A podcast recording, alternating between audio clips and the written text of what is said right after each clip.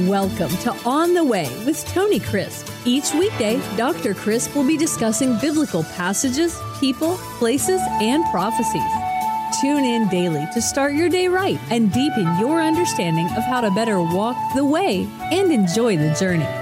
Here's your host, Dr. Tony Crisp.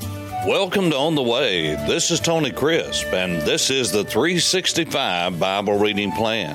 Today is October the 17th, and our passage for today is 2 Corinthians chapter 9. As I told you in our last podcast, there is no division between chapter 8 and chapter 9 in the original text. It is the continuation of a thought that was started in chapter 8 and continues through what we call chapter 9. Now let's continue. Now concerning the ministering to the saints. Now the word is diakonos. This is one of four words for servant in the New Testament. And this is the word that we usually associate with a deacon. And it's translated here ministering. Why? Because this is the word for service, ministering, and this is what deacons do. As we look at deacons, like anything else, there are those who are formally, officially set aside to be deacons. And those men follow in the footsteps of those of the book of Acts, chapter 6.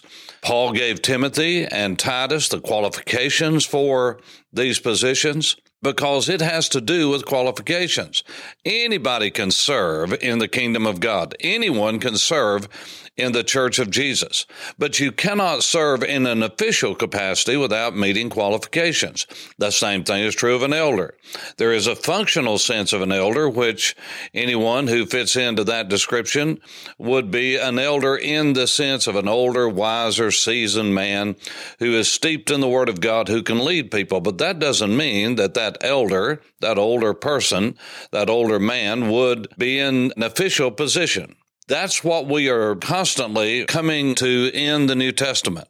There is an official capacity which has qualifications for it, and not everyone can fulfill that.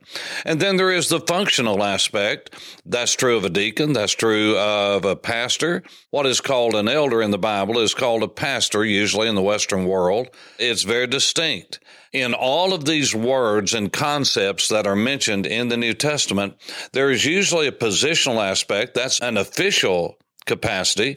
And then there is a functional aspect. For instance, the same is true in the Apostle Paul's life. Paul is an apostello. He was one sent with a commission. But others are called apostles who are not part of the 12 or a special apostle. They are sent with a commission. They are sent on a mission by someone in authority, someone who has the ability and the capability and the authority to send someone. And so, in that sense, all of us who are followers of Jesus, we are sent apostolically. That is, we are sent. That's what the word means one sent with a commission. It originally referred to a ship that is uh, commissioned and sent out to a particular destination. But then there is the official sense. Those who knew Jesus from his baptism, who had watched him throughout his life and uh, his ministry, and uh, had uh, witnessed with their own personal eyes the uh, resurrection of Jesus, physically so. That's why there are no official apostles today in the truest New Testament sense, because the qualifications for that are listed in Acts chapter 1, and those qualifications include being eyewitnesses, physical eyewitnesses of the resurrection of Jesus. And Paul then was an apostle born out of due time, but Paul also had a physical manifestation of Jesus on the road to Damascus after he was alive, after he was resurrected. No one alive today has seen Jesus in the flesh after the resurrection in the sense of the apostles, except the apostle Paul, who had a particular assignment from God, and he delineates that, details that in the scriptures. And so I want you to see that there is a functional sense and a positional or official sense of many of the words used in the New Testament. So don't let that throw you. Because the word deaconess is used. Now, that doesn't mean that it's an official sense. It just means it's a female servant. You say, could it be used in the official sense? Well, of course it could. And good men differ over that. But I do not believe, for instance, that Phoebe had an official capacity as an ordained deacon in the church, someone who was set apart for a specific purpose. I believe Paul used that title, that she was a female servant that needed to be called out as such and identified as such. I have no problem with that whatsoever. What I do have a problem is when we try to put people into positions that are disqualified, that are not qualified, or they are not the right gender. And I know people don't agree with me on that, and I'm not ugly about it. If you want to ordain a woman, that's between you and God. But that doesn't mean that it's a scriptural teaching. And so if we differ about that, that's fine. I'm not going to break fellowship with you over it. All I'm saying is we need to come to grips with there is an official positional aspect of the office of a deacon, of an elder, of a bishop, of a shepherd. Those last three are all used interchangeably, so it's one office with three different functions. But then there is the office, the official capacity, the position of a deacon. But then there is the serving. There is the official capacity of an apostle. And then there is the functional aspect of the apostles. And so on and on and on we could go. Paul is referred to as a deacon. Barnabas is referred to as an apostle, but he is not one of the 12, nor was he set aside like Paul. I just want you to think about that and look at it because sometimes it ties us up in knots, and we break fellowship over that. Paul is talking about those who were ministers and were ministering to the saint. And he said it's superfluous. That means it is just absolutely needless for me to write to you, for I know your willingness about which I boast to the Macedonians that Achaia was ready a year ago. Now, the Macedonians are where Philippi is, where Thessaloniki is, where Berea, Berea is, then and now.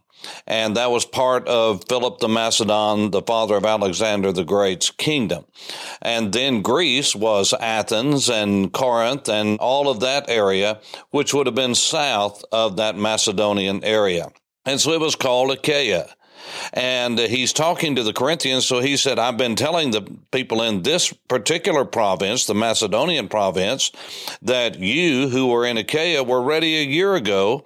And he said, it stirred up your zeal, stirred up your willingness, your uh, prothumia, that is your willingness, your before desire, your passion. You had it before anyone and you stirred up everyone else.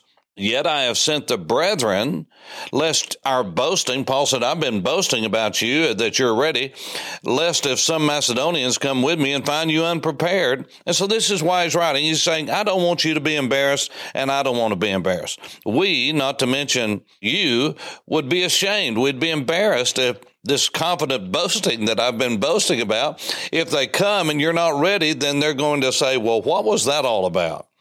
Therefore, I thought it necessary to exhort you, to call you up, to encourage you that you go uh, and ahead of time prepare your generous gift beforehand. Now, Paul is really using an encouraging word here and a tremendous method of getting the people moving. He's saying, Look, I'm expecting you. I'm expecting you not only to get it ready, but it's going to be generous. It's going to be incredible because you, as I spoke to all of you on this podcast in chapter 8, the Corinthians were wealthy. The Macedonians, the Philippians, the people of Berea, Thessaloniki were not. And so here were people that were being encouraged by those who had more than they did, and now they're giving an offering that you're really going to have to do something, give something for it to match.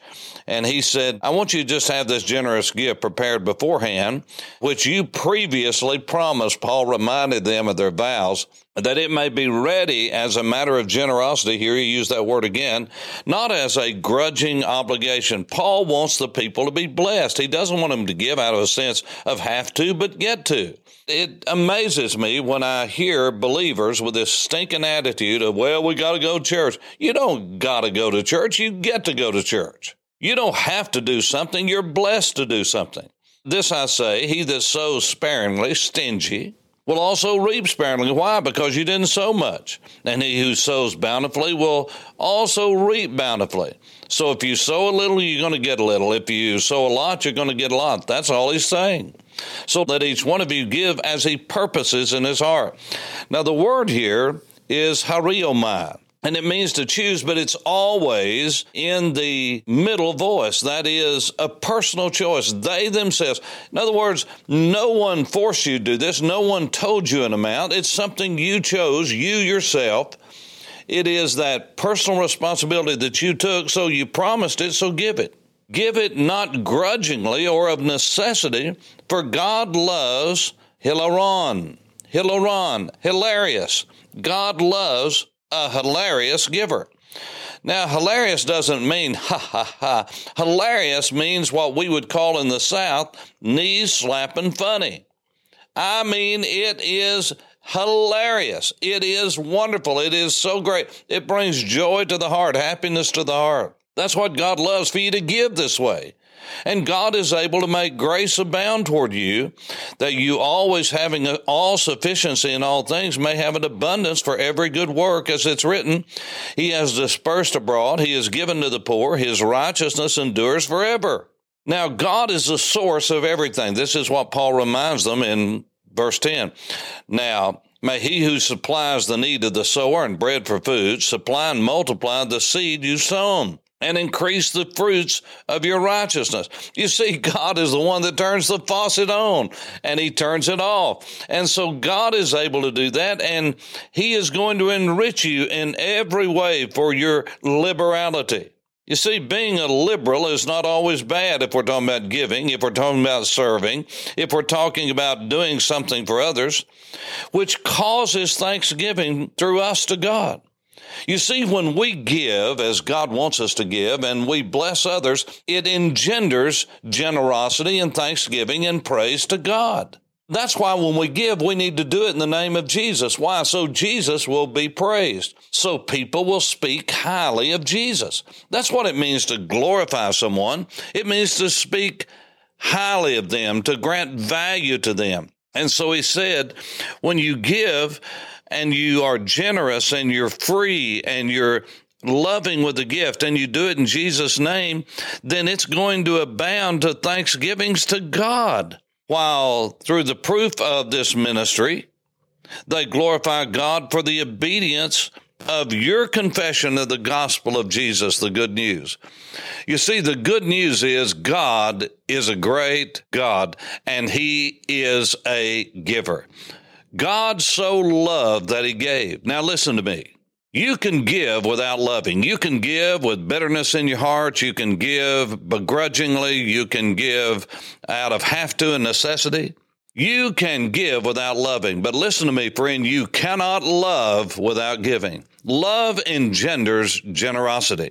And you show me somebody that's stingy and is trying to get by on giving as little as they can to God, then I will show you someone that has a heart that's not whole. I'll give you someone that is stingy, someone who feels like they're doing God a favor to give. And let me tell you, without God, we wouldn't have anything. The earth is the Lord's and the fullness thereof. Read it in the Bible. It's true. And when you and I give to others, we're showing the heart of God, the loving heart of God. It is so wonderful to give. It is a liberal thing to do, a great thing to do. And you're sharing, you're partnershiping, you're fellowshipping, you're distributing to the needs of others. And when you do that, God begins to bring about thanksgiving in their heart and they begin to feel toward you. They begin to love you because they know that you care for them. And it says, and by their prayer for you, who long for you because of the exceeding grace of God in you. In other words, when we give and we give a gift that is worthy, people begin to think, that's not natural and it's not to give. It's inbred in us to be selfish. This is why we see it in children.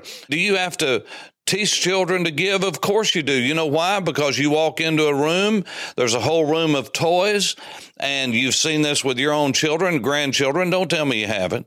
because you have, you know it it's frustrating because we see ourselves in this, but you can see a child that's not playing with a toy. Poor old toy has been over there in the corner, rejected. It's a discard. Uh, the child never wants to play with it. Yes, your child, your grandchild, your great grandchild, and another child will come in the room and want to get that toy, and all of a sudden, that is the most cherished toy of all.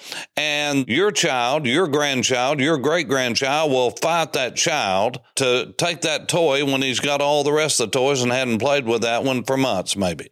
There are exceptions to this from time to time, but not as a way of life because the heart is wicked. It is inbred in us, it's in our DNA to be selfish. And only the grace of God can engender generosity. Not so we can be praised, not so we can be seen, but so God can be praised and God can be seen in our lives. And so Paul ends up the chapter with thanks be to God for his indescribable gift. It is inexpressible. It would be what we would call priceless. It would be something we couldn't put a price tag on.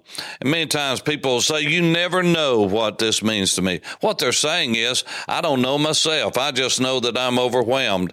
And I am so grateful to God for what He's doing in your life and in mine. Be a giver and do it with joy in your heart. Allow the joy of the generosity of God that He's given you, the gift of salvation that cost the Lord Jesus His life. He freely gives it. He freely gives it. He freely gives it to you, and He gives it to me so that we can pass it on to others as we walk on the way. This is Tony Crisp. Thanks for listening to On the Way with Tony Crisp. Tune in every weekday for information on biblical passages, people, places, and prophecies. Fridays are for your questions. Email your questions to questions at tonycrisp.org, then just listen for your question to be answered on Friday's podcast. That's questions at tonycrisp.org. Thanks for listening and have a blessed day on the way.